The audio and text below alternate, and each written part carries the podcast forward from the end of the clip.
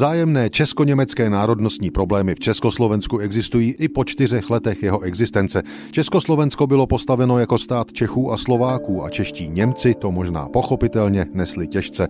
Projevovalo se to i v praktickém životě. Jeden z mnoha důkazů o tom najdeme třeba ve vydání Lidových novin ze 17. prosince 1922. O atmosféře před stolety čteme, že Zemská politická zpráva v Praze nařídila všem okresním politickým zprávám ve zněmčeném území, hlavně pak v pohraničních krajinách turistických, aby provedli ustanovení vládního nařízení, kterým se přikazuje majitelům hotelů a podobných živností, aby své živnosti označovali také v jazyce státním, a to na prvním místě a v též úpravě jako označení v jazyce jiném.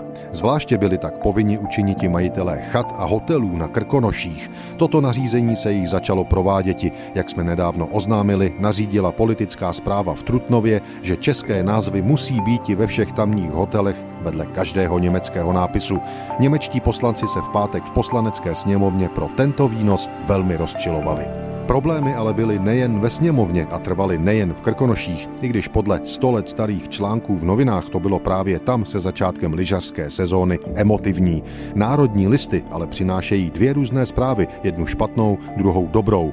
Tak nejprve tu první. Lyžaři vrátivší se 17. tohoto měsíce večer z Krkonoš od Vosecké boudy stěžovali si na restauraci u Štěpánské rozhledny nad Příchovicemi.